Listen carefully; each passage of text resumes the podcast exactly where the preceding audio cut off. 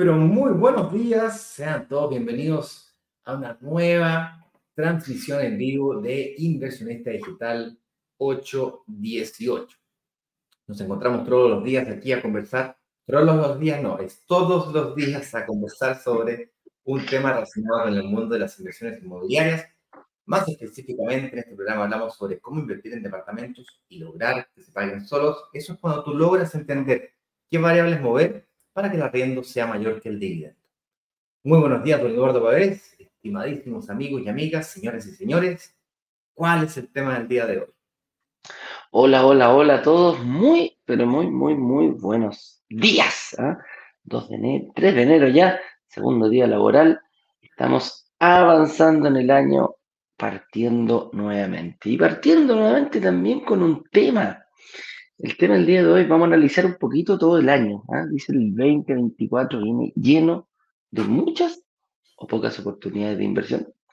Vamos viendo cómo cerró, cómo se, cómo, cómo se dio el 2023, cómo se está dando con las noticias actualizadas del gobierno y cómo se viene en el futuro la eh, inversión inmobiliaria. ¿Qué es lo que podemos prever en base a lo que tenemos a lo que está pasando un poquito, vamos, como poder decirlo, un análisis de mercado. Eso es lo que vamos a hacer el día de hoy en nuestro programa, Ignacio.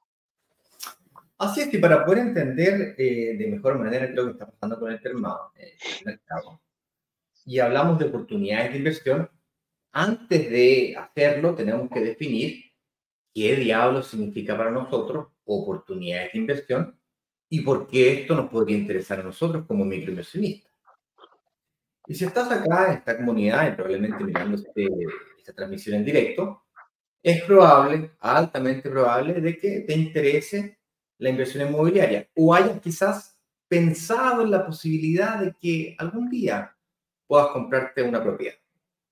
Aquí, como decía hace algunos minutos atrás, conversamos sobre cómo invertir, no sobre comprar.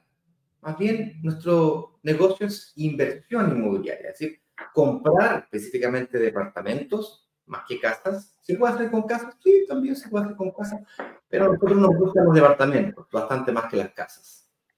Es nuestra especialidad los departamentos. Y los compramos con un claro propósito de ser arrendados. Por eso que los terrenos para nosotros tampoco es tan atractivo, no quieren ser mal negocio los terrenos, no es lo que dije, pero dado que nosotros queremos invertir para arrendar, entonces pues aquí es donde comenzamos a definir qué es lo que para nosotros significa una oportunidad de inversión. Entonces, ¿te parece si es que partimos por dejar bien claro lo que para esta comunidad significa, lo que para nosotros aquí en Brokers Digitales significa una oportunidad de inversión? Porque definiendo esto, pues nos ponemos a buscar eso durante este año. Puede ser más difícil de encontrar, más fácil de encontrar. El tema está en que si no definimos lo que estamos buscando, ¿cómo diablos lo vamos a encontrar? No si no está complicado la cosa. Estoy buscando casarme. ¿Con quién? Con cualquier cosa. Mira, aquí te presento mi perro. No sabemos, no sirve. Puta, hoy día hay, compadre, hasta se cree el perro. Así que hay que dejarlo bien definido. Así es. Me están comiendo los mosquitos por acá. Definamos, pues, definamos lo que es una oportunidad de inversión. A ver, cuando Eduardo y yo nos conocimos, nosotros queríamos realmente hacer eh, esta empresa Brokers Digitales, una empresa que vendiera seguros. Eduardo trabajaba en una compañía de seguros, incluso eh, hizo un curso para corretaje, sacar licencia de corredor y con esa licencia nosotros poder de alguna manera eh, vender seguros. En ese momento, señor director, trabajaba en una gran compañía de seguro, de las más grandes del mundo, llamada MetLife. Y por lo tanto, él nos hacía los contactos con los directores comerciales correspondientes para que nos entreguen las condiciones de, de corredor. Esta era la idea, ese era el negocio, esta era la ayuda que Eduardo eh, y yo queríamos, pero luego, en febrero del 2020, antes de la pandemia, yo tuve la oportunidad de testear una idea loca, que la posibilidad de ofertar, lanzar, proponer una oferta de inversión inmobiliaria, de inversión en un departamento, que sea irresistible. Y en vez de ofrecérselo a una única persona, es la posibilidad de ofrecérselo a muchas personas a la vez. ¿Y me a creer que funcionó la web? Increíble. Y te preguntarás, oye, pero ¿cuál fue el secreto? Y el secreto está en dos elementos claves. El primero, en la habilidad de construir confianza y la confianza se construye a través de la, generación de contenido que nosotros consideremos de valor, es decir, que logremos eliminar, superar o exterminar objeciones, mitos, leyendas, obstáculos, o hacer ver la posibilidad de que sí es posible conseguir eh, sueños, metas o deseos. Por ejemplo, el deseo de la casa propia, el sueño en la casa propia, ser capaz de mostrarle a una persona que no nos conoce físicamente de que hay más de un camino para conquistar eso y de que uno de esos caminos o herramientas podría ser este de la inversión inmobiliaria. Con el tiempo, al corto andar, te diría que al cuarto, quinto, máximo, el sexto lanzamiento, nos dimos cuenta que mm, el segundo elemento clave eran las oportunidades de inversión. Es decir, qué tan potente era la oferta. Y nos dimos cuenta de algo todavía más relevante, de que esta oferta u oportunidad estaba directamente relacionada con la comunidad, más que con nosotros. Es decir, la habilidad de negociar en vez de un departamento, varios departamentos para un único lanzamiento, en una única oportunidad de inversión, ahí estaba el gran secreto. Entonces, lo que es una oportunidad de inversión para mí no necesariamente es una oportunidad de inversión para el vecino o para ti. Y ahí empezamos a trabajar con Eduardo y con el señor director fuertemente en eh, tratar de descubrir cuáles eran los elementos claves que definían una, una buena oportunidad de inversión. Porque hay un abanico gigante entrega inmediata, entrega futura, eh, eh, de 4.000, de 5.000, de 10.000 UF, casas, terrenos locales comerciales, oficinas, eh, campos, fundos.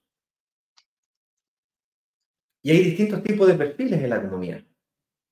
Viejos, jóvenes, ingenieros, arquitectos, veterinarios, doctores, diseñadores, profesores, de todos los más diversos lugares de Chile, incluso del mundo principalmente de Chile, obviamente, porque necesitas una capacidad de financiamiento y ya se lo obtienen generalmente personas que tienen renta en Chile, que tienen banco en Chile, renta en Chile, son capaces de mostrar ingresos en Chile, por lo tanto, 99% de los, de los miembros de la comunidad son no son chilenos necesariamente, pero viven en Chile. Son residentes chilenos y, y trabajan, reciben sus ingresos en Chile pero viven en los, más diversos lugares de Chile. Viven en Arica, Punta Arenas, Antofagasta, Los Andes, Talcahuano, San Bernardo, Concón, Punta Arenas, Isla de Pascua. Y de aquí a poco nos va a salir uno que vive en la Antártida.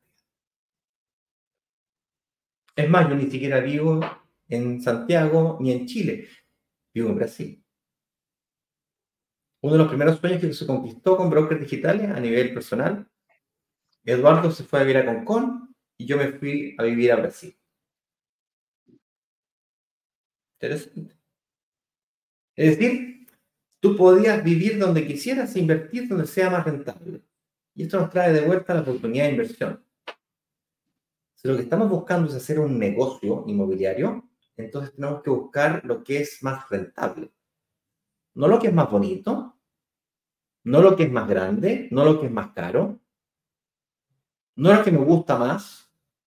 Es decir, tengo que sacarme de mi cabeza todos los gustos personales y deseos personales para enfocar mi negocio hacia lo que verdaderamente es, que es una inversión. Es decir, tengo que mentalidad, mentalidad inversionista. ¿Es negocio o no es negocio? ¿Estoy dispuesto a asumir los riesgos del mismo? ¿Sí o no? ¿Más, menos, más, menos? ¿Cuáles son los riesgos? Explícamelo. No necesito ser corredor de propiedades, pero suficiente información para yo ser capaz de tomar una decisión.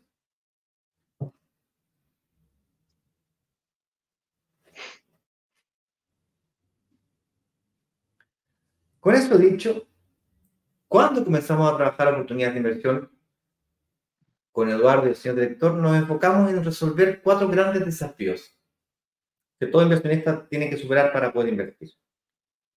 Es el desafío del ahorro, básicamente pagar el pie, y ahí comenzamos a negociar mucha cuota. Cuota, cuota, cuota. Mientras más cuota, la cuota queda más bajita. Inclusive comenzamos a negociar cuotas con fecha posterior a la fecha de entrega con diversas eh, herramientas. Tarjeta de crédito sin interés, cheque, pagarés. Comenzamos a utilizar la recuperación del IVA para poder pagar el pie o pagar un pie mayor.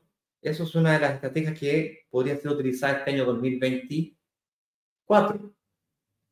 Pagas un 20% pie en cuota y con la recuperación del IVA un 10% más y eso te hace que te presentes al banco con un 70% y eso te hace calificar cosa que antes no, que con el 20% no, por la renta. ¿Por qué? Bueno, porque antes se exigía cierto nivel de renta, ahora se exige un poquito mayor. O antes no tenías deuda y hoy día estás endeudado. Podría pasar también. Lo segundo que debes superar es el tema del financiamiento, que lo que estaba comenzando aquí. El financiamiento es un desafío que todo inversionista debe superar. Porque si te lo compras al contado, no se paga solo, lo pagaste tú. Y si lo sacas con financiamiento y no la rienda, también lo pagas tú. Vives en tu casa propia, por ejemplo. Ahí lo estás pagando tú. Los intereses y la amortización, todo tú.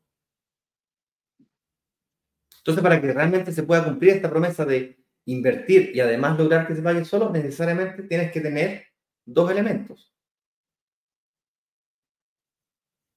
una financiación o, hipotecario y además una administración o arrendatario.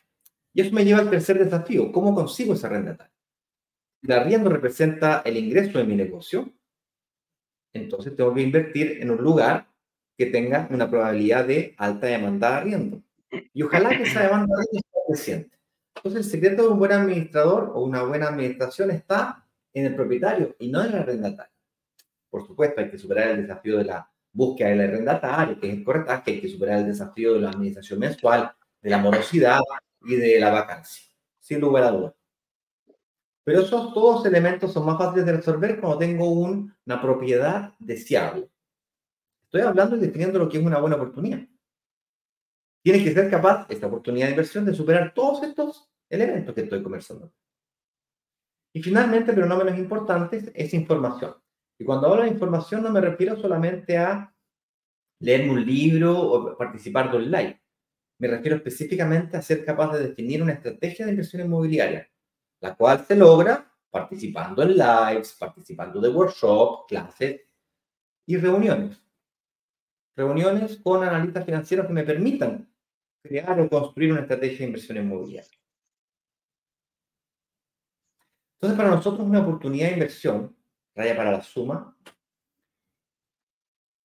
es cuando logramos encontrar un proyecto de inversión inmobiliaria que se encuentra a temperatura y presión exacta, que combina estos elementos de pie, financiamiento, administración y estrategia de inversión adecuada. Cuando la, encontramos, orquestamos, preparamos lo que llamamos nuestros workshops. Work de trabajo, shop de compra. Es una semana muy intensa, muy intensiva, en donde además de estos lives de la mañana, son complementados con las clases. Clases que son milimétricamente estudiados para transformarte del absoluto, del absoluto cero a ser capaz de decidir si estás o no frente a una buena oportunidad de inversión. Y eso te prepara finalmente para lo que estamos buscando todos, que es invertir. Es decir, levantar la mano y decir, me interesa. Y para eso se paga una reserva, cual, por cierto, está garantizada. Le, tienes tu reunión con el analista, diseñas la estrategia, te presentas tu ficha a la inmobiliaria. Una vez aceptada, se inicia el proceso de pago del pie y luego la escrituración. Una vez escriturado, la administración y eventualmente la recuperación del IVA de la misma si es que eso te interesa. Entonces no basta con encontrar un proyecto. No basta con tener acceso a un marketplace. No basta con eh, conocer la, tasa de interés. No basta con ser capaz de pagar el pie, sino que todos estos elementos se tienen que juntar. No es simplemente un descuento. No es, esto no es una carrera por quién logra mejores descuentos o quién paga más barato. Porque yo puedo pagar un departamento de 2.000 UF y que nunca se paralice. O puedo comprar un departamento de 4.000 UF y que pasa a costar 6.000 UF en dos años. Entonces no es más barato, es mejor. La oportunidad de inversión es la que es más rentable. Y es un equilibrio entre rentabilidad y riesgo. ¿Ok? Esto es lo que nosotros definimos como una oportunidad de inversión. No es simplemente que tenga un proyecto que eh, yo veo mucho en internet eso, mucho, mucho, mucho. Oye, eh, cuotas de 100, a partir de 150 lucas, proyecto en San Miguel. Eso no es necesariamente una oportunidad de inversión. Es un proyecto con cuota barata o cara, o cuota desde. Eso no quiere decir de que para ti sea una buena oportunidad de inversión. Ah, no, es que es para llamar la atención. Ah, ok.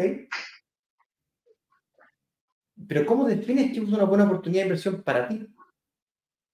Entonces, en los próximos minutos, Eduardo y yo vamos a intentar explicarte qué tipos de oportunidades de inversión el mercado chileno va a, qué tipos de inversiones nos vamos a encontrar. Pros y contras. Esto no es una, esto no es algo que está tallado en piedra.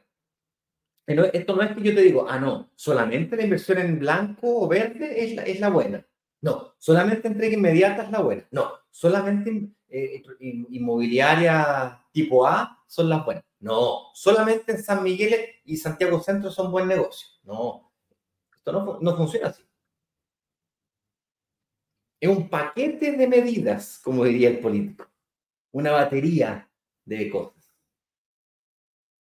Con eso dicho, ahora que tenemos claro qué es lo que es una oportunidad de inversión y cuáles son los desafíos, los cuatro grandes desafíos que tiene que resolver una oportunidad de inversión para que tú puedas invertir de forma financieramente responsable, veamos qué podríamos esperar del mercado inmobiliario para este 2024 de marzo. Sí, Sonó, sonó amplio, sonó duro, sonó como, como un camino tortuoso, eh, pero la verdad que, em, con muchas variables. Y la verdad que sí tiene muchas variables. La, la, la inversión inmobiliaria es una, es una, como, lo explicaba Ignacio, no hay nada, no hay nada que yo te diga, mira, esta es la mejor oportunidad del mercado. Y esta es la segunda, y esta es la tercera, y esta es la cuarta, y esta es la quinta, y podemos hacer un ranking con las mejores inmobiliarias, con las mejores oportunidades, con los mejores departamentos, con las mejores tipologías, con las mejores comunas. La verdad que eh, para, para, definir un poquito la oportunidad es cuando jugamos, cuando, cuando se da, como sé que la, que es para mí es con mis conocimientos y se me presenta una oportunidad. La suerte, como definía Seneca, ¿no? donde se, se junta la oportunidad con el conocimiento. ¿Qué quiere decir eso? Que no hay suerte. Hay trabajo y hay, saber, hay que saber buscar en el lugar indicado. No estoy diciendo que nosotros seamos el mejor lugar ni el, lugar indicado. Estoy diciendo que se, está, que, que se presenta justo se conjuga aquí en Brokers Digitales la posibilidad de adquirir conocimiento y la, y la posibilidad de aprovecharse de ciertas oportunidades bajo ciertos parámetros. Y los parámetros los podemos ir cambiando y van cambiando. Han sido, lo que sí yo me he dado cuenta que son muy, muy, muy volátiles. Nosotros cuando comenzamos, por allá por el año 2021, eh, las mejores oportunidades. ¿Perdón? Comenzamos en mayo del 2020. Mayo del 2020. Cuando comenzamos en ese tiempo, las condiciones eran totalmente distintas a las que habían ahora. Si nosotros pudiéramos definir eh, si eran mm, buenas, malas o más o menos, si lo comparamos con el día de hoy, eh, están bastante, eh, fueron bastante mejores en ese tiempo. Pero hemos ido cambiando y hay una cosa que no va cambiando, que la gente sigue invirtiendo pero va cambiando dependiendo de la oportunidad que hay, uno se va preparando para las reglas que dicta el mercado. Cuando estábamos antes del... La gente podría decir, no, no, no, no, no. El mejor momento de la historia para invertir fue antes del lanzamiento, antes del estallido social, porque estaban las mejores tasas. Puede ser un punto de vista. Otras personas nos pueden decir, no, pues durante la pandemia se presentaron muy buenas oportunidades con ventas futuras, mejores que en otro año otro punto de vista. Podemos decir nosotros, oye, no, ¿sabéis qué? Se pusieron, eh, ¿cómo se llama? Las inmobiliarias están un poquito con sobrestock. La, la entrega inmediata es la mejor oportunidad para invertir. ¿Qué quiero decir con esto? Cuando hablamos de que no hay nada escrito en piedra, en base a la información que tú ves, la tienes que llevar a tu realidad. Y es ahí donde se conjuga tu mejor oportunidad de inversión. Cuando, cuando uno parte, cuando yo partí la primera vez de pagando pies, lo, lo hice a largo plazo. Porque tenía miedo, dije, mm, me voy a proteger teniendo las condiciones, quizás para hacerlo en entrega inmediata. Pero posteriormente me fui dando cuenta que estaban condiciones de poder hacerlo en entrega. No pasó solo a mí, le pasó a mucha gente. Entonces, ¿qué quiero decir con eso? Más allá para mí una de las cosas principales de poder, para poder captar una buena oportunidad, para mí, no para el vecino, no para el banco, no para la inmobiliaria, para mí es primero que todo tener el conocimiento de poder hacerlo. Y dos, estar en un lugar que me ofrezca y que yo sea capaz de analizar. Porque tal como le dijo, yo sigo a muchos, a muchas, obviamente, al mercado y, veo muchas oportunidades y, dice, oh, tremenda oportunidad, paga, sí, 250 eh, lucas te lleva tres departamentos, upa, fuerte la promesa. Vamos a ver la letra chica de qué se trata, vamos a analizar de qué se trata e, esa oportunidad. Cómprate un departamento en Santiago, cómprate un departamento al mismo tiempo en Viña.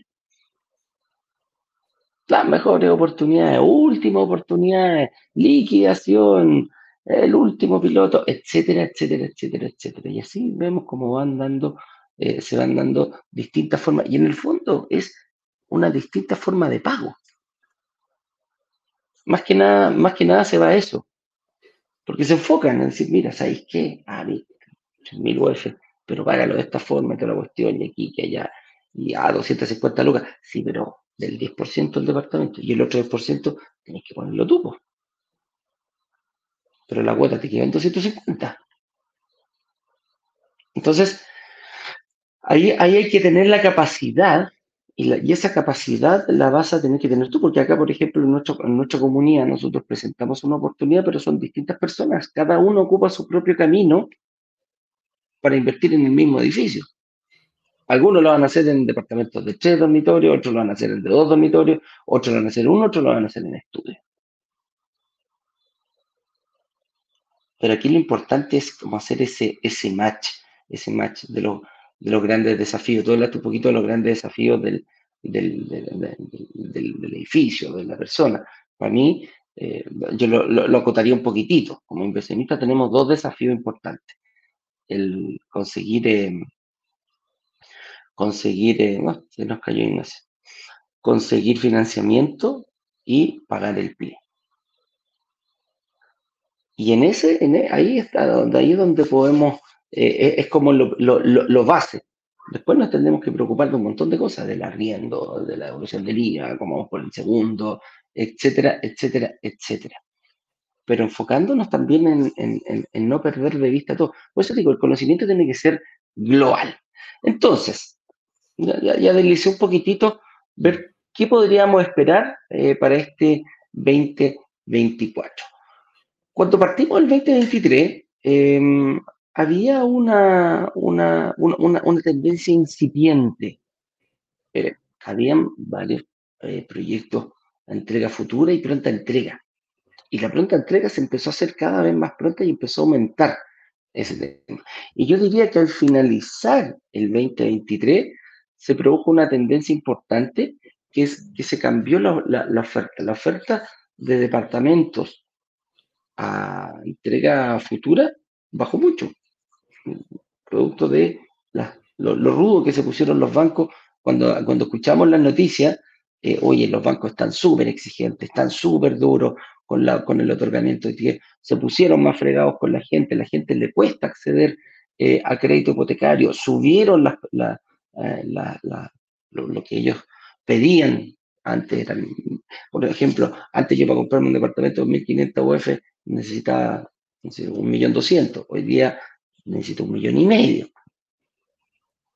Pero ese, ese efecto no fue solamente dado para, la, para las inmobiliarias, también se produjo para las, perdón, no para la gente, también se produjo para las inmobiliarias. Y la famosa línea de construcción se endurecieron más, por lo tanto, las inmobiliarias dijeron, un mm, mm, mm, momentito, tengamos lo que tenemos y, y después seguimos construyendo. Ese fue el, objetivo para, para donde se fueron. Entonces, se empezó a, dar un, fenómeno, lo empezamos a venir, que las inmobiliarias se sobreestoquearon de departamentos construidos entre el 2022 2023. Para que la gente sepa, un edificio, eh, no importa el, el, tamaño, pero las inmobiliarias hacen lo, hacen lo posible para construirlo entre 18 a 24 meses así tenga 15 o 20 o 30 pisos, pero más o menos son lo que se demoran en, construirlo. Ese es el enfoque que se le da. Se hacen las cosas para que eso, ese sea el tiempo. Entonces, nos encontramos con un principio de un 2024 con bastantes, con, con, una, si lo pudiéramos definir así, cuál es la etapa que tiene mayores, mm, va a estar mayor enfocada, las inmobiliarias se tienen que deshacer de esos departamentos. ¿Para qué? Para seguir construyendo otros. Es así de simple. Por lo tanto, si tengo un sobrestock, mm, que no te extrañe que las mejores condiciones eh, de venta de las inmobiliarias para deshacerse rápidamente esto vayan enfocados en departamentos de entrega inmediata. ¿Qué quiere decir eso? Eso quiere decir que me voy a estar, eh, puedo estar preparado. Si yo estoy en estos momentos con condiciones de poder acceder a un crédito hipotecario, voy a tener muchísimas oportunidades de poder eh, optar por estos créditos, por este crédito hipotecario y poder optar por estos beneficios que se dan para la entrega inmediata. Es un poquito más lenta, hay que hacer las cosas más. A ver, es un poco más lenta la firma, por supuesto, porque tengo actores. Aquí rápidamente entra, el banco, ah, necesito una aprobación bancaria, necesito una preaprobación o una reunión con el analista en algunos casos. Pero sí necesito eh, una aprobación rápidamente para poder seguir el, proceso y quizás firmo hoy día la promesa compra-venta y en dos, tres meses ya tengo, ya estoy recibiendo las llaves de mi apartamento. Así que ese punto, Ignacio, nos podría inclinar la balanza para este 2024 eh, con departamentos de entrega inmediata, mejores condiciones por sobre los quizás entrega pronto. esta entrega también podría entrar en este rango, pero sí entrega futura, que están un poquito más escasos comparado a hace dos, tres o cuatro años atrás. No, hace dos, tres, cuatro años atrás, lo que comenzamos a ver en pandemia es flexibilidad para el pago del pie, flexibilidad para eh, las sesiones de promesa, flexibilidad para un montón de cosas, cosa de bajar los riesgos del inversionista para que se atreva a seguir firmando promesas contra Y eso lo vivimos durante todo el 2020, durante todo el 2021, parte importante del 2022. En 2023, como dijo Eduardo, se empezaron a riguros, se pusieron más rigurosas los accesos a los créditos eh, hipotecarios y no tan solo los créditos hipotecarios, sino también los créditos de construcción. Es por eso que se pararon, se detuvieron, están ahí en carpeta una enorme cantidad de proyectos, eh, de proyectos, muchos. ¿Por qué?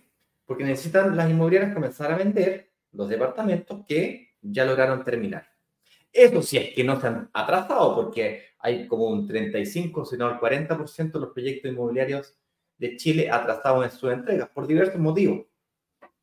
Eh, quiebras de constructoras, la misma inmobiliaria en algunos casos han quebrado, las líneas de producción todas, eh, eh, todas complicadas en el sentido de que durante la pandemia faltó el fierro, faltó la madera, faltó todo, faltaba todo. Entonces, no se podía trabajar, no con la rigurosidad, se enfermaba la mitad de, los trabajadores y todas las dificultades que eso traía. Y ese efecto colateral lo estamos viviendo hoy día con retrasos de los inmobiliarios.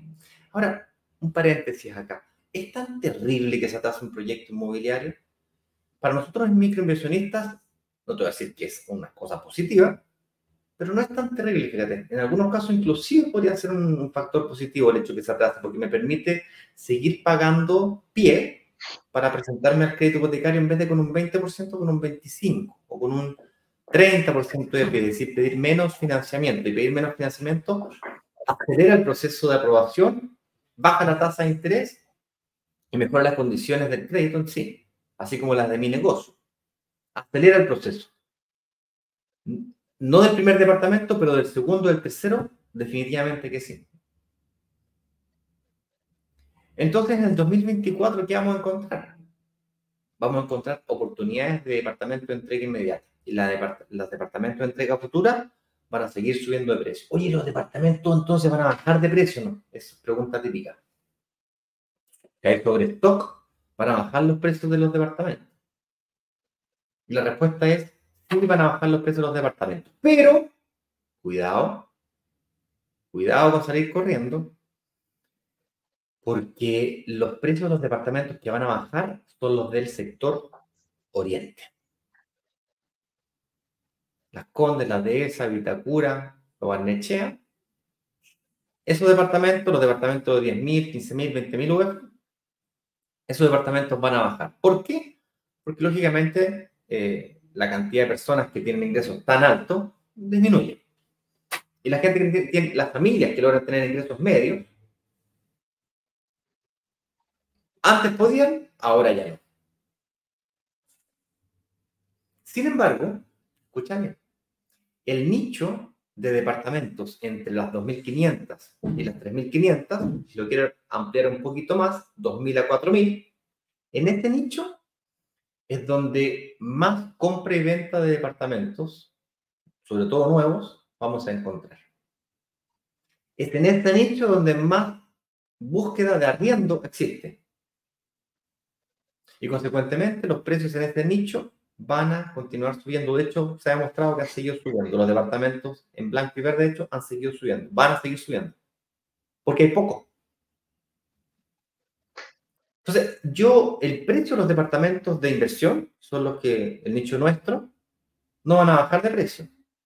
Pero vamos a encontrar oportunidades de inversión no en la cantidad de cuotas, que ya, ya es muy alta en Chile, la cantidad de cuotas para poder pagar un departamento, y lo vamos a encontrar, eso sí, en, eh, bonos pie, aportes inmobiliarios. Para quien no sepa lo que es eso, es básicamente que la inmobiliaria, tras la necesidad de encontrar que le paguen el 80% del departamento está dispuesta a sacrificar un 5, un 10, un 15 o hasta un 20% de descuento del departamento. No se le llama descuento, aunque podría hacerlo, porque lo que el banco busca es que te financien el 80% de un mayor valor, que es lo que realmente vale el departamento, siempre y cuando tenga una tasación. Si no lo tiene, es especulativo. Esa es la gran diferencia propiedad y aporte inmobiliario. Le puedes llamar el nombre que quieras. La gran diferencia es la especulación respecto de la tasación. Es decir, si yo tengo una tasación y la tasación me dice que vale 3.000 UF, vale 3.000 UF. O sea, me da lo mismo lo que piense. eh, da lo mismo lo que yo piense, da lo mismo lo que diga la inmobiliaria, da lo mismo lo que diga el mercado, el mercado es lo que manda, da lo mismo lo que digamos nosotros como comunidad. Da lo mismo lo que pienses tú, si es que está caro o está barato. Porque la tasación es lo que es lo que vale. Y el banco te va a prestar el 80% de la tasación o del menor valor entre la tasación y lo que te, y, lo que te lo estén vendiendo. Es decir, te lo están vendiendo más caro que la tasación, te van a prestar la tasación. Si te lo están vendiendo más barato que la tasación, te van a prestar el 80% del menor valor, del más barato. ¿Se entiende?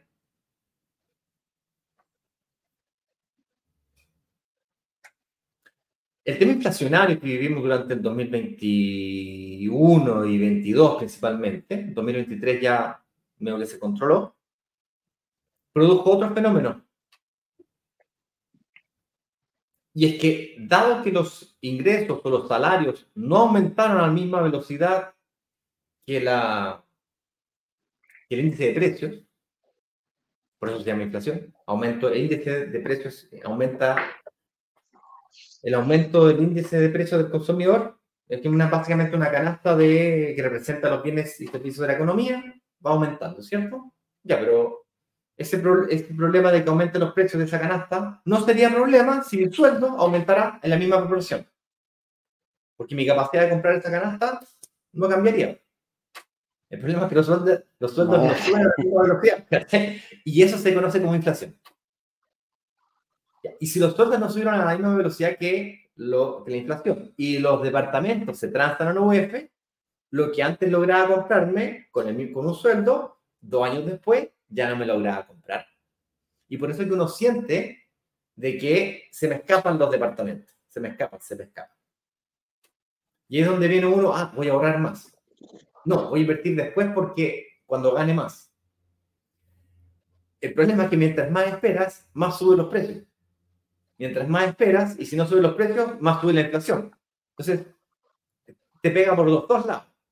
Solución, en vez de, en vez de comprarte un departamento de 6.000 UF o, 4.000 UF, comprarte un departamento de 3.000 UF, que es el que sí puedes comprar.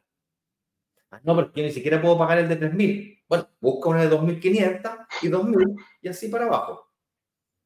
Ah, no, pero es que yo necesito uno que sea de 1.000 UF. Bueno, entonces ahí te pasaste, saliste del mundo de la inversión y te fuiste al mundo de la vivienda social. Y nosotros acá, lamentablemente, no nos dedicamos a la vivienda social, nos dedicamos a la inversión. Y la inversión inmobiliaria está en el rango de las 2.000 a 4.000. Ahí está secreto. Y para poder llegar ahí tienes que bajar tu deuda, aumentar tu ingreso o complementar renta, sacar avales y una serie de estrategias relacionadas con el mundo del financiamiento. Por cierto, a una persona le van a prestar siempre que sea capaz de demostrar que puede pagar las cuotas del crédito que está pidiendo. Es decir, que es capaz, con el flujo efectivo que tiene, que es ingreso menos deuda, ganar un sueldo de 5 millones. Pero si tenéis deuda por 4 millones y medio todos los meses, o cuotas, que te suban todas 4 millones y medio, te sobran 500 lucas. Entonces, tu capacidad de pago mensual o tu flujo efectivo es de 500 lucas, no de 5 millones. Entonces, el flujo efectivo, siempre que seas capaz de demostrar que eres capaz de pagar la cuota con el flujo efectivo que tienes. También le llaman ingreso real disponible, que es básicamente lo que realmente sobra después de, del total de tus ingresos y el total de tus cuotas o deudas. De, de las cuotas de las deudas que tienes. No de la deuda total, de la cuota. Y por supuesto, si tienes patrimonio, esto ayuda. Pero puedes tener mucho patrimonio, si no tienes flujo efectivo, no te prestas la plata. Este año 2020... Ah, espera. Estaba yo aquí. Estaba, yo aquí, en esta parte de acá. Se me pasaron los bandes, me puse a hablar y se me olvidó cambiar los bandes. El desafío está en que, dado que los ingresos reales, es decir, los salarios no han aumentado, aún acorde con la inflación, y eso se va a demorar por lo menos unos 18, 24 meses más, dado que se controla la inflación, entonces ahora lentamente van a comenzar a subir los salarios. hasta que logre la economía reactivarse, que, lo cual va a demorar de 18 a 24 meses más, dependiendo de cómo se comporte el gobierno en su gasto público, dependiendo de lo que pasa con la economía global, las exportaciones menos las importaciones, es decir, la balanza comercial y una serie de otras tonteras que eh, dictan la macroeconomía de nuestro país. En resumen, vamos a enfrentar un escenario en 2024 en donde la tasa de interés es altamente probable, y digo 99% probable de que siga a la baja. Y agresivamente a la baja. Oye, Ignacio, pero yo veo que los, los, créditos hipotecarios han subido. Es decir, momentáneamente. ¿Por qué? Porque el riesgo como sujeto de crédito, tú como sujeto de crédito, aumentó. Entonces, la tasa política monetaria está cayendo. Sí, pero tu riesgo como, como sujeto de crédito aumentó. ¿Por qué? Porque la probabilidad de que te echen es mayor. ¿Por qué? Bueno, porque estamos, estamos en un proceso de desaceleración económica. ¿No has visto la tasa de desempleo cómo está? Está alta y creciente. O sea, vamos aumentando la tasa de desempleo. Y eso hace que sea más riesgoso. Mayor riesgo, mayor tasa. Mayor tasa, más alto el dividendo. Más alto el dividendo, necesito más sueldo o un flujo efectivo mayor para poder calificar. Entonces, Ignacio, ¿va a ser más difícil sacar crédito hipotecario este año? Sí. Va a ser más difícil. Pero vamos a encontrar oportunidades de inversión en donde la facilidad para poder pagar el pie va a ser enorme. Porque el que tenga acceso al crédito hipotecario, literalmente que se va a llevar, va a ser un año donde va a poder construir su patrimonio para asegurar su futuro para siempre. El que tenga acceso a un crédito hipotecario este año, no te voy a decir que se va a hacer rico ni millonario, pero con certeza. No, pero puede asegurar bastante el futuro. Bueno, es muy alta. Te voy a poner un ejemplo, solamente un ejemplo.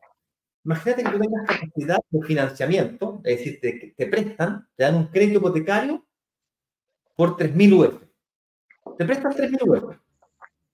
Y tú sabes que te prestan 3.000 UF. Fuiste al banco, te dieron una aprobación por 3.000 UF, o tuviste la reunión con uno de nuestros analistas y te dijeron, sí, más o menos 3.000 UF tú podrías tener. Llevaste la documentación, los papeles, todo y te conseguiste una aprobación por un crédito de 3.000 UF. Si te conseguiste una aprobación de un crédito por 3.000 UF con una mutuaria, por ejemplo, dado que las mutuarias no se conversan entre sí, en la misma aprobación que sacaste en una, es altísimamente probable, altamente probable, muy altamente probable. Oye, bueno, el portugués se me mete por acá, se me sale por acá, una cosa. Es muy alta, es altamente probable que en otra mutuaria también te lo aprueben. Y en otra también te lo aprueben. Y en otra también te lo aprueben. Y como no se conversan entre sí, entre sí y no reportan al sistema financiero, lo único que te detiene entre comprarte un departamento y comprarte 10 departamentos es el pie. En realidad es el pie y los gastos generales del departamento, del crédito. Y si yo te regalara el pie, te lo regalo. ¿Cuántos departamentos te compran? Oh, si me regalan el pie, dame 10. Si me regaláis el pie y tú tenías una aprobación del 80% para un departamento de 3.000 UF, dame riesgo. Entonces, la única limitante ahí es los gastos del crédito. Y si quieres recuperar el IVA, bueno, los gastos de la recuperación del IVA. El contador, el, el proceso mismo de la recuperación y el amoblado fiscal. ¿Cuánto cuesta? Bueno, calcula aproximadamente un millón y medio por gastos generales, puede ser un poquito menos. Estamos hablando de un departamento de 3.000 euros, ¿vale? Que son algo así como 109 millones de pesos. Cierran los 100 millones de pesos. Y luego tienes eh, los gastos generales, decía recién, un millón y medio, un poquito menos, más el amoblamiento, un departamento de un dormitorio, un baño, son un millón, uno de dos dormitorios, dos baños, perdón, un millón y medio aproximadamente. Es decir, ¿Cuántos departamentos me puedo comprar? Cada vez que tengáis 3 millones de pesos, te podéis comprar un departamento. ¿Qué? 2024, escucha lo que te voy a decir. 2024 será un año en donde es altamente probable que encontremos oportunidades donde en el pie completo o parte de él. Cuando digo parte de él es 5, 10, 15 o inclusive tal vez quizás hasta el 20%. Lo que quiere decir que cada vez que tengas 3 millones de pesos podrías comprarte un departamento. En la medida que seas capaz de mantener tu capacidad de financiamiento. Es decir, saca un crédito con una mutua. Para que no aparezca el sistema financiero y vayas por un segundo, por un tercero. Imagínate, escúchate esta. Te compras un departamento, uno. Recuperas el IVA de ese un departamento, supongamos de 3.000 UF, son 100 millones de pesos, vas a recuperar 15 millones. Se recupera aproximadamente el 15, 16, 14,5, 15%. No pusiste el porque te lo regalaron. Y aunque te hayan regalado el 15, recuperas el IVA, pagáis el 5 y te sobran todavía 10 millones de pesos. Y acabo de decirte que te podéis comprar un departamento cada vez que tengáis 3 millones en la medida que encuentres oportunidades de inversión con el 20% de, de pie. De 20% aporte inmobiliario que te regalen el 20%. Ya. Este tipo de ofertas las vamos a encontrar este año. Y cuando digo este año, en realidad me estoy refiriendo a este trimestre. Enero, febrero.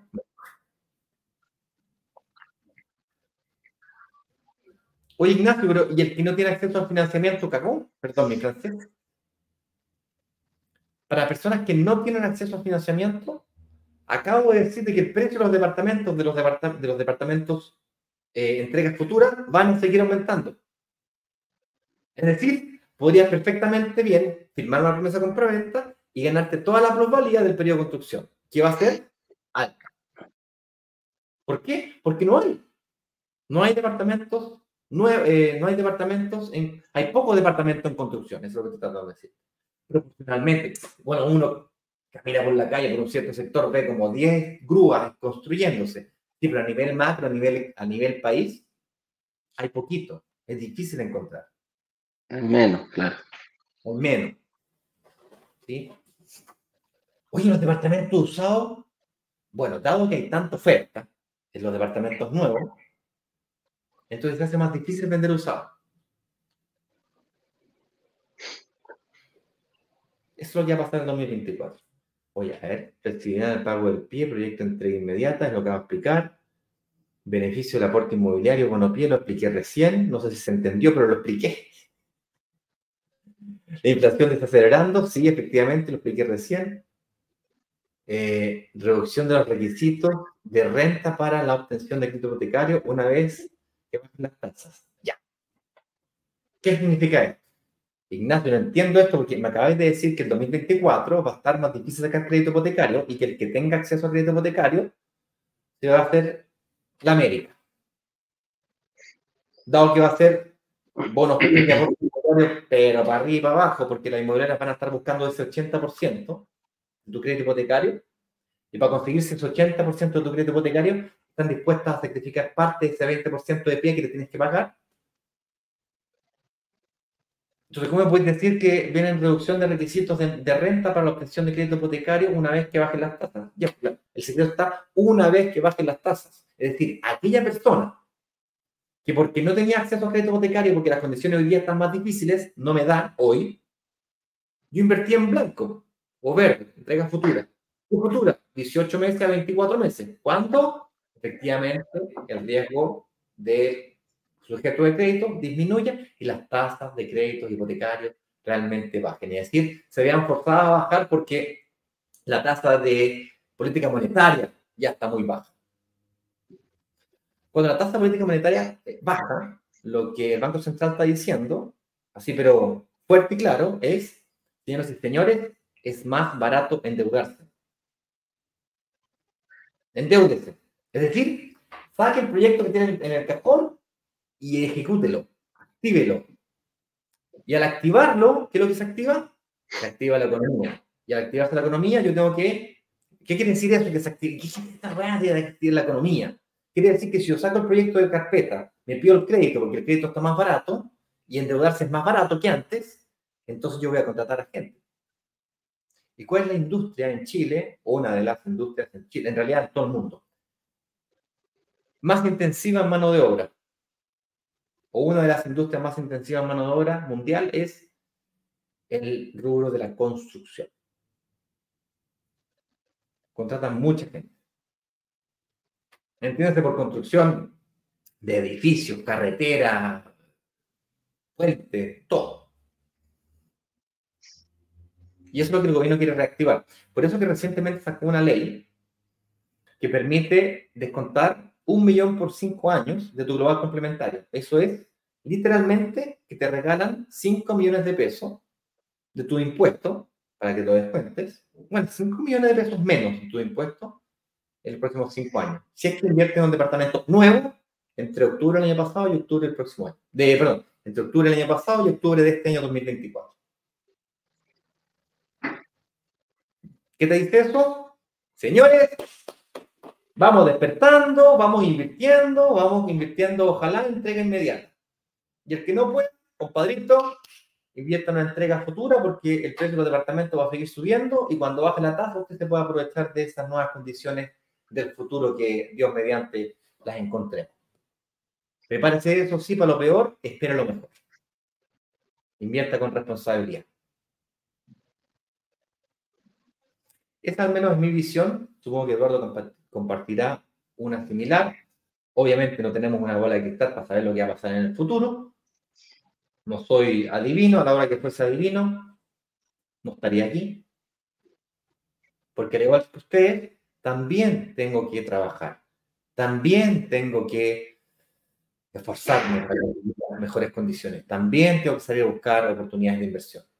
Hay muchas en las que hemos tenido que dejarlas pasar. Se han pasado por aquí. Y de hecho, hay muchos inversionistas que probablemente le ha pasado lo mismo. Invirtió en una, después quiere invertir en la segunda, la tercera, se le pasa la oportunidad. Está pagando todavía las cuotas del amoblamiento, aún no recupera el IVA y pasó otra inversión y ¡ah! Y da la sensación que se le pasan todas las oportunidades. Sí. Yo creo que, que, como para hacer un resumen cortito de aquello, eh, lo importante es estar preparado. Lo importante es estar preparado para poder aprovecharla la oportunidad tiene una característica, se dan una sola vez. Mm, bien, después vienen distintas y todo aquello, pero eh, se da una constante. Se da una constante. El que, el, que aprovechó alguna oportunidad en el pasado está celebrando hoy día. Y el que no aprovechó una oportunidad en el pasado está diciendo yo quiero la mía. ¿Por qué no lo hice? Está reclamando. quizás tenía las condiciones. Está reclamando. Eh, es una constante. La gente que invirtió hace 10, 15 años atrás está diciendo, oh, yo no lo sabía, pero me fue bien. ¿Qué pasa si ese ¿Qué pasa si hubiera hecho ese cambio? Sabiendo invertir y saber que le va a ir bien. Entonces aquí eh, no es, no es denme, eso es lo que les quiero decir, no es denme. Yo, con, con esto que he escuchado, yo ya estaría preparándome. Yo lo primero que haría, terminaría el programa y le diría a mi, a mi ejecutivo cuenta, compadre, del banco, no importa. ¿Cuánto me prestáis? ¿Cuánto tengo yo para poder eh, tener un crédito hipotecario? Y después de eso, me dedico a estudiar cómo se hacen bien las cosas. Cómo es, cuál es el mejor camino que, que se da normal y cuál es el camino. Porque una, mira, una cosa es que te digan, esta es la carretera para llegar a Roma. Hay una sola. Pero te cuesta tanto. Ah, bueno, pero si yo me quiero ir por fuera, yo no quiero pagar tag, porque subió el tag, ¿ah? yo no quiero pagar tag, pero me quiero ir por aquí. O a lo mejor yo quiero descubrir otra carretera que también llegue. Entonces, los, los, aquí no importa, por eso, por eso esta comunidad es tan, es tan buena onda en ese sentido, porque ninguno compite con el otro.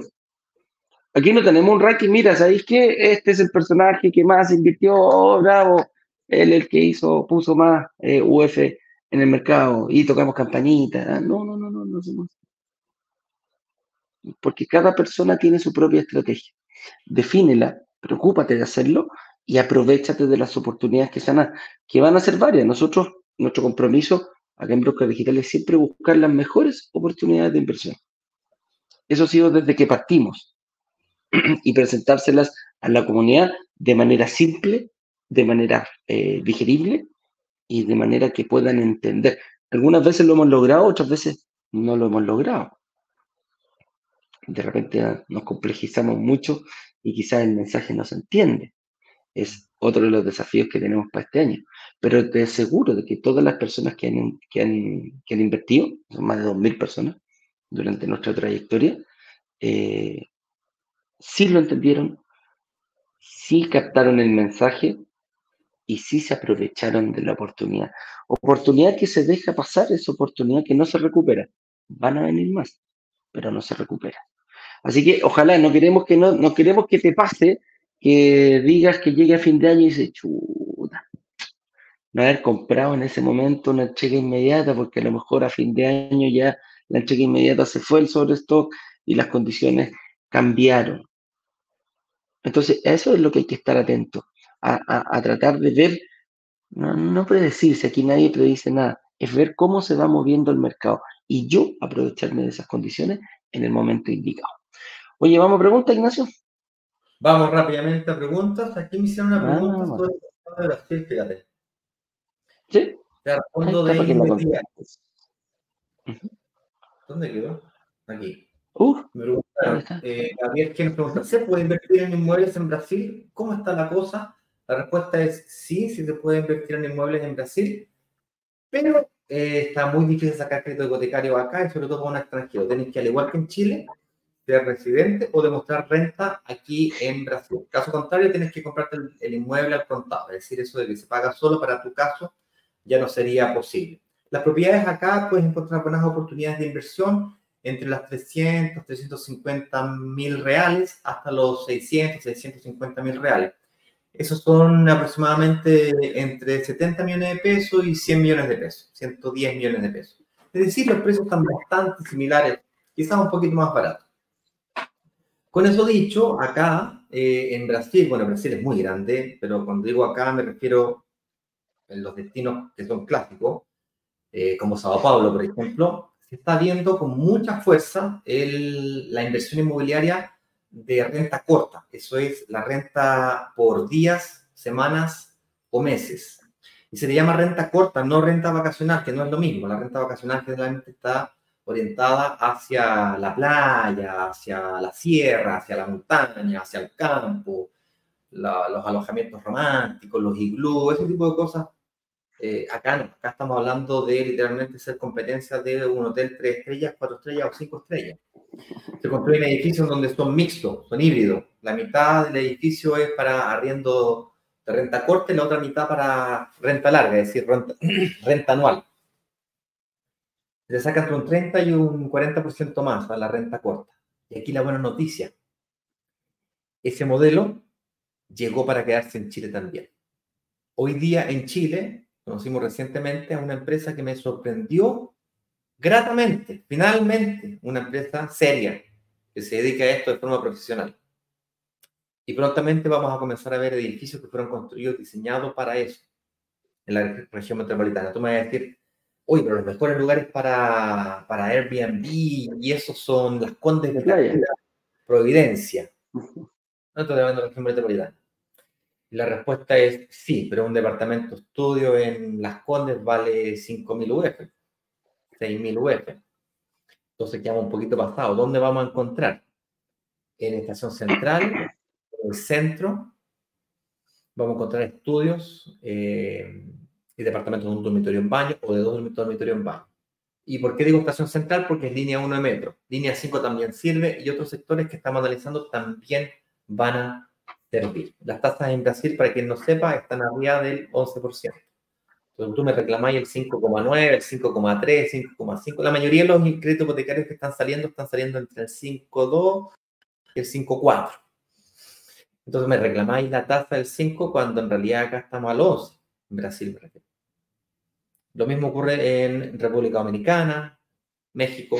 En República Dominicana se consigue como extranjero hasta un 60% de crédito hipotecario en República 50% con cierta facilidad. Ay, hasta el 70%. Sí, pero muy riesgoso. Ya hemos tenido algunos problemas con eso, con, esa, con ese, Saca la, cuenta, saca la cuenta al tiro. Un departamento de 100 mil dólares tenéis que poner 40 mil dólares caché. Claro, eso de pagar el bien cuota. Es muy poco. El, si te dan tres cuotas, date con una roca en los dientes. Eh, dos cuotas. ¿Cómo cuento yo? Ya, dos, al dos contados. Oye, mira, avancemos aquí. Michael. Michael Brenner nos dice, ¿cuánto tiempo debe pasar si compré hace poco a poder volver a comprar otra propiedad para que el arriendo salga como un ingreso extra y no un gasto? Mira, aquí hay dos cosas, Michael. Eh, tú podrías comprar todos los, todos los meses un departamento, si tuvieras las condiciones de, para poder pagar y para poder conseguir financiamiento, te podría comprar todos los meses. Ahora, ojo con una cosa. Eh, nosotros siempre decimos, quizá un departamento una vez al año puede hacer, eh, no hace daño, como dice el dicho. Pero se puede adelantar. He visto que hay personas que lo han sacado un departamento ahora, otro cada seis meses más, etcétera, etcétera, y han ido, han ido ampliando su estrategia. Lo importante es tener una estrategia clara. Y aquí, ojo, incluso, incluso han invertido con saldo negativo en el, en el, en el arriendo. Ojo con el arriendo, enfocarnos solamente entre la diferencia entre el arriendo y el dividendo. Es decir, claro, es que yo no quiero que salga de mi flujo. A lo mejor no es necesario que salga de tu flujo.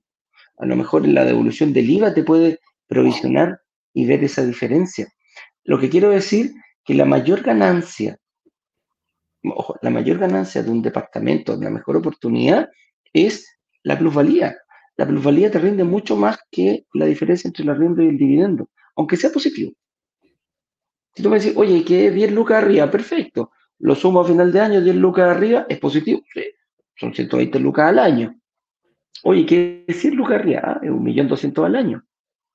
Pero preocuparnos, enfocarnos exclusivamente en eso, lo que hace es detener tu decisión de inversión. Y aquí el, objetivo es al revés. Si yo veo que la plusvalía de un sector es de un 5% y el departamento sale 100, estoy ganando patrimonio 5 millones de pesos. Entonces no tiene parangón. Esa es la diferencia de estar y no estar. Porque si te haya que ir calculando que el flujo, que el dividendo, que la tasa, que la otra cuestión, no lo voy a hacer. Pero el que está dentro, el que está pagando el pie, se está ganando la diferencia de 5 millones de pesos al año con un 5%. Lanzamos proyectos con un 7, con un 8 y sobre dos, sobre dos dígitos el año pasado. Entonces, ojo con eso. La, la, la, la forma forma más jugosa de aprovechar una oportunidad es cuando tenemos un, una plusvalía muchísimo más alta. Y por eso nos vamos a este tipo de barrios que te dan 5, 7, 8 al, final de, de, año, más o menos eso era lo que veíamos. Y ahí me acuerdo que me topé con un chico que tenía, mira, yo no tenía idea, compré esta cuestión, yo iba en Las Condes tranquilito, se me ocurrió comprar el Conchalí. Casi me agarraron a, casi me pegó mi papá por haber comprado el departamento con Chile. Dijo, una vez me separé, me sirvió esta país, me viví un par de añitos. ¿ah? Me fui a ir allá con Chile. Pero el departamento le dio un 15% en 8 años. 15% anual. Entonces, cuando él mostraba los números, decía, chuta, parece que no fue tan mala la oportunidad que aproveché. Parece que no fue tan mal negocio el que hice. Entonces, ojo, por eso nosotros decimos, es más importante estar adentro que estás calculando otro tipo de cosas eh, y, por eso retrasar tu decisión de inversión. Así que, ojo Michael con ese, con ese, con, esa mirada. ¿ya? Sí, pregunta?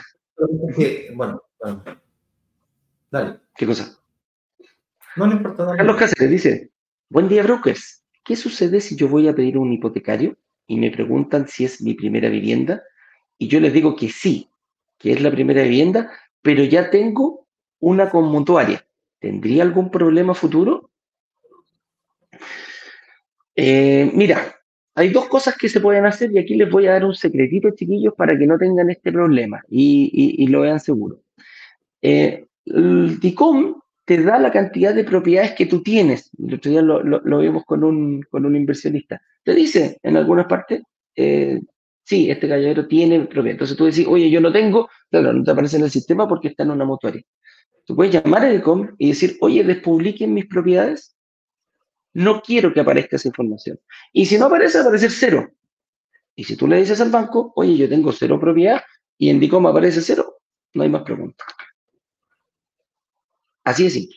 Así que ese es un buen dato, ese es un buen dato que se, lo, que, que se los doy y no van a aparecer en el sistema ni las propiedades ni los créditos. Así que ahí hacemos un match y en el fondo tú puedes... Te tengo que aclarar algunas cosas. Lo que dices tú no aparece deuda, ¿okay? pero la propiedad sí aparece en el servicio post interno. Si quieren preguntar por el rol, la propiedad aparece. Lo que no aparece. Estoy hablando de DICOM.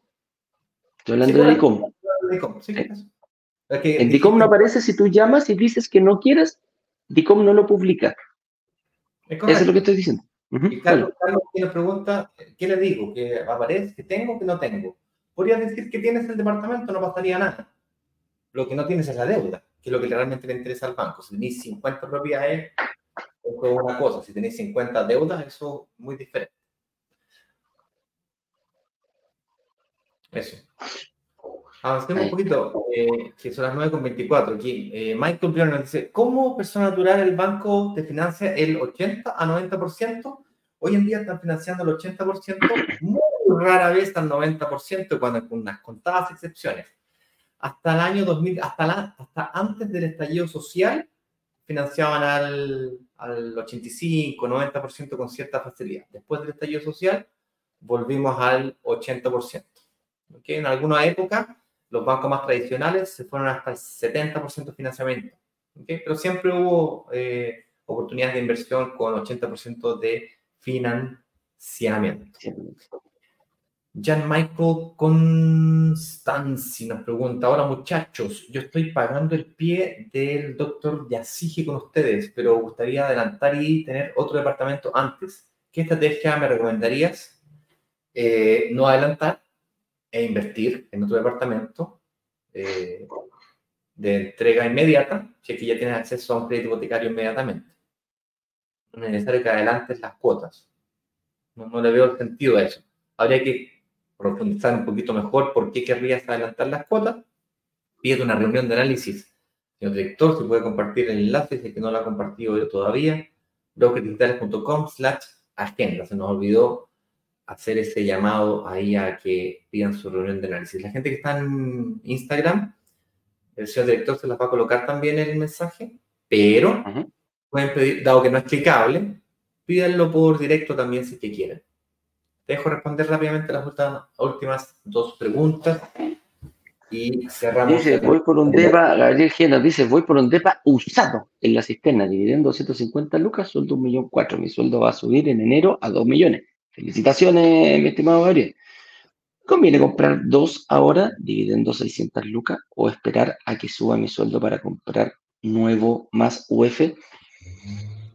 Mi pregunta, Gabriel, es ¿por qué tiene que ser un depósito? Esa, esa, esa, es mi pregunta. Bien, vas a tener 2 millones de pesos de sueldo, lo veo muy positivo para poder optar a, a departamentos nuevos. No, no, no debería por qué. ¿Cuál es el tema del usado hoy? No, lo más probable es que no puedas recuperar el IVA, eh, eh, es muy probable, lo cual beneficia muchísimo para obtener más departamentos, para empezar a hacer esta bicicleta y no bajarnos más. Em, y lo otro hay que ver bien, el, no, no, nosotros nunca nos vamos por la comuna completa.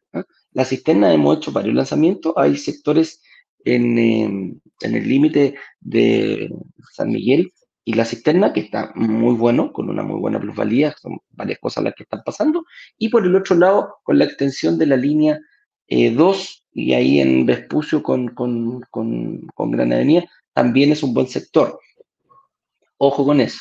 Eh, yo te recomendaría eh, irte por lo nuevo, quizás no invertir en un usado. vería sobre todo las posibilidades que se van a dar ahora con el pago del pie y los descuentos en el pie. Ah, dice, porque el precio está bueno para que se pague solo con el arriendo.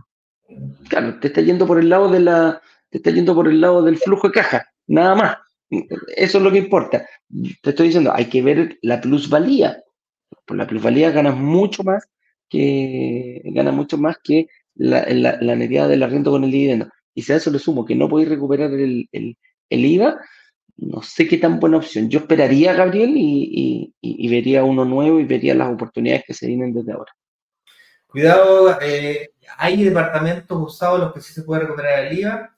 Hay departamentos que le llaman seminuevo, que es básicamente un departamento que fue comprado, usado, remodelado completo y listo para ser vendido. Y eso sí permiten, eh, en algunos casos, recuperar el IVA. Hay que tener cuidado, como dice Eduardo, en que con ese punto en particular. Es la estrategia, Gabriel. Es la estrategia, el, objetivo. Hay usados y usados. Hay usados que sí son buenos y hay usados que no son tan buenos. Por eso digo, hay que estudiarlo. No tenemos el mapa de todo, no sé dónde está ubicado, etcétera, etcétera. Por eso quizás podría ir a una reunión para, para verlo. Pero lo que te digo, no te vayas solamente por el arriendo con el dividendo. Aquí otra preguntita más nos dice, oiga, señorito, que se ha cruzado todo el día. María Lucinda Delgado dice, ¿el FOGAES es hasta abril o hasta que se acabe el fondo? ¿Tú crees que se entienda? Ignacio, ¿qué me dices? El Fondo de Garantía Especiales, o FOGAES, es un fondo estatal destinado a la garantía de los créditos de otros, eh, de otros financiamientos. Es decir, si no pagas tú, paga el Estado.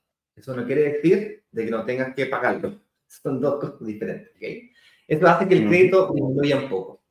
Respecto a la vigencia del mismo, si es que es hasta que se acabe el, acabe el fondo o hasta abril, no me recuerdo, no sabría responderte con certeza la pregunta, me suena más que tiene fecha limitada más que el fondo limitado. Tendría que preguntar, a ver, voy a buscar en internet acá. Eh. Sí, parece que tenía un tope de, dinero. Creo que eran como 50 millones de dólares los que estaban poniendo algo por ahí. No, sé. No te dejas. lo buscáis ahí. pregunta yo contesto aquí. Sí, mira, Carlos Cáceres nos dice, muchas gracias, que digitales son secos, cabros, he aprendido mucho por ustedes. Ese es el objetivo. Para eso nos levantamos todos los días en la mañanita para eh, poder compartir nuestros conocimientos, mi estimado Carlos. Ahora, tal cual, mira aquí, como pasando aquí, repasando la pregunta, sí, en fondo, ese fondo de garantía te ayudaba con el, con el pie, o sea, como que te avalaba, pero igual hay que pagarlo. Así que ojo con eso, chiquillos cabros, era como que te ayudaba con el 10% y tú ponías el otro 10%. Entonces, eso antes la inmobiliaria, pero después tú, tú tenías que seguir pagando aquello. La ley FOGAE se involucra un aporte fiscal inicial de 50 millones de dólares está conformada por dos programas que tendrán una duración de 12 meses. El del programa Garantía de Apoyo a la Vivienda y el apoyo a la construcción. Es decir, una duración de 12 meses. Eh, no lo puedo confirmar porque leí muy rápido, pero pareciera ser que tiene fecha límite de 12 meses, es decir, hasta abril. 3 de abril del 2024. Esa es la fecha límite que tiene. Listo. Ya, señores, un fuerte abrazo nos alargamos un poquito el día de hoy. Los invitamos a que hagan su reunión de análisis. Son gratuitas, te permiten diseñar tu eh, estrategia de inversión inmobiliaria y nos vemos mañana para estudiar un nuevo programa, un nuevo tema relacionado con el mundo de la inversión inmobiliaria en nuestro programa Inversiones Digital 818. ¿Por qué? Porque inicia a las 8.28 de la mañana en Así es. Un abrazo grande. Cuídense mucho, que estén bien. Chao, chao.